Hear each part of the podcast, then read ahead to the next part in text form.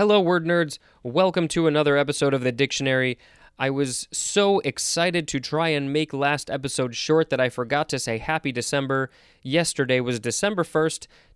Today is December 2nd. We are getting near to the year 2020, people. Oh, it's so weird when you watch a movie or something and it says something like, the year is 1997. It's been 40 years since the planet blew up or something. Uh, that was a long time ago in today's time. So, uh, yeah, it's it's just that's just weird to me. All right, the first word for this episode is astronaut. A S T R O N A U T. This is a noun from 1929, a person who travels beyond the Earth's atmosphere. Also, a trainee for spaceflight. And we are going to move on to astronautics.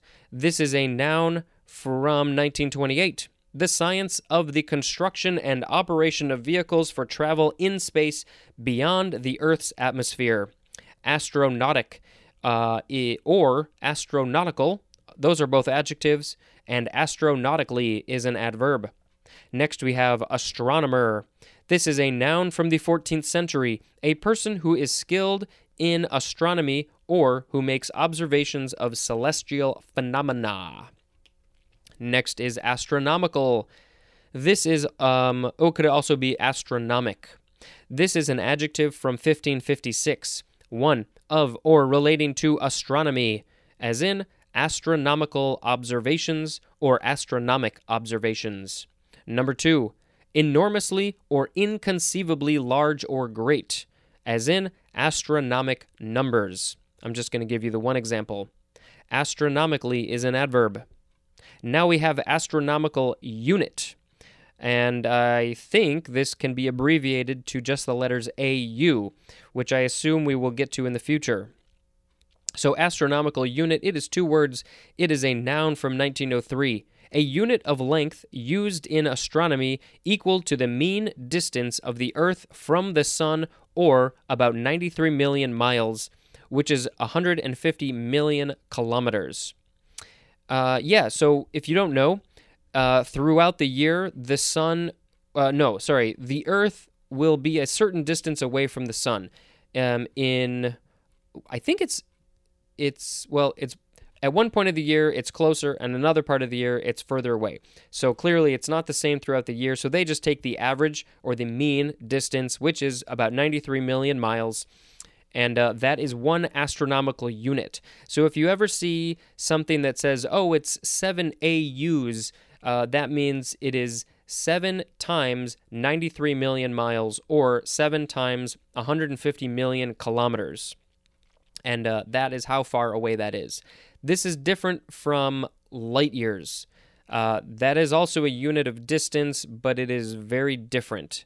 We'll get that. We'll get to that later. That's for another conversation. Next, we have the word astronomy. This is a noun from the 13th century, the study of objects and matter outside the Earth's atmosphere and of their physical and chemical properties. Excuse me. Next, we have astrophotography. I like this. This is a noun from circa 1858. Photography involving astronomical objects and events. Astrophotograph is a noun, and astrophotographer is also a noun uh, but they are different different nouns. I haven't really gotten into astrophotography. Only a couple of times have I taken um, relatively decent photos of the stars. I think I have a couple that are relatively handy that maybe I could post on Instagram. Uh, one was shot with a very wide angle when we were up in the Pacific Northwest one night. I think it was um, a new moon, so so it was very dark out, and we were just in an area outside of a city that just had tons and tons and tons of stars.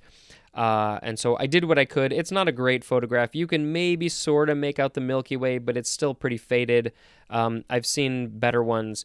Um, but I also was very lucky enough to be in Iceland just at the very beginning of the year when where you could start to see um, the aurora borealis. We also call that the northern lights. Uh, although I think there are southern lights too. That might have a different name. Um, but yeah, my wife and I were there in, I think it was middle or late August. And so we were right on the edge of whether or not we could see them. And I went outside one night and I thought that I could sort of make it out. And I was ready. I had my camera, so I went and I got it. I put it on a little tripod and I shot it straight up into the sky. And I shot maybe a 30 second exposure or something like that. And absolutely, it was the northern lights. It was this sort of greenish blue hue. Um, and so I shot a time lapse of it. And it was, you know, it's not. I, have seen more. I've seen cooler photos and, and time lapses of of the northern lights but the fact that i was able to get a relatively decent video time lapse of the northern lights i was like okay that was one of my bucket list items. I could die happy. That was that was so cool. Um, i'll see if i can and post that on instagram or something. Uh, that is my experience with astrophotography. So technically i'm an astrophotographer. All right, next we have astrophysics. This is a noun. I feel like I should have Neil deGrasse Tyson as a as a guest here, uh, or any other astrophysician. See, there I did it again. Astro. What is the word? Here, astrophysicist. That's the word. It tells me right there. I feel like I should have one of you guys on uh, to be a guest reader for this episode, but sorry, you missed your chance. All right, this astrophysics, it is a noun from 1890, a branch of astronomy dealing especially with the behavior, physical properties, and dynamic processes of celestial objects and phenomena. Astrophysical is an adjective, astrophysically is an adverb, and astrophysicist is a noun. It's not astrophysician, uh, I went off mic a little bit. It's not astrophysician. That would be a person who helps uh, make uh, stars get better when they have the flu. I'm sure there's a good pun in there somewhere. All right, next we have AstroTurf. It is one word with a capital A. This is a trademark used for artificial turf. That's the definition. Next we have astute. You could also say astute, like a astute. Uh, this is an adjective from 1565, having or showing shrewdness and per. Oh, I know this word, but I'm gonna blank on it. Perspicacity. That's not how you pronounce it. Perspicacity. Well, maybe. Uh, we have an example. An astute observer. Also, is in astute remarks. Also, we have the synonyms crafty and wily perspicacity. I'm just going to keep on trying to say that word. That that might be right. Probably not, but maybe. We have another synonym at the end. I don't know why they are putting it here separate from all the other ones, but it is the word shrewd. Astutely is an adverb and astuteness is a noun.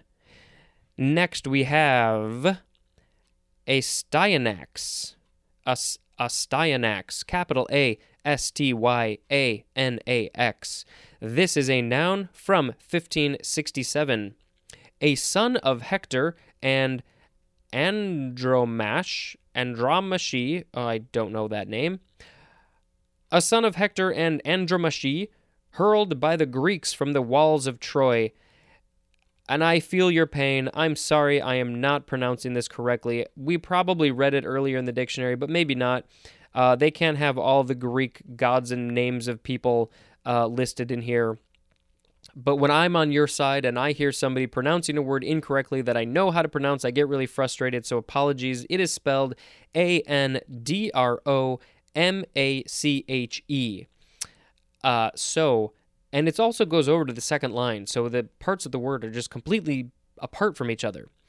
Andromash, Andromash, Andromache. Who knows? Nobody, nobody knows. Next, we have asunder. This is an adverb or an adjective from the 14th century. One, into parts. That's the whole definition. As in, torn asunder. Number two, apart from each other in position. As in, wide asunder. Next is ASV, all caps. This is an abbreviation for American Standard Version. Now we have ASW, all caps. This is an abbreviation for anti submarine warfare. You could probably also say anti submarine warfare. Next is a swarm. This is an adjective from 1830. Filled to overflowing. Synonym is swarming, as in streets a swarm with people.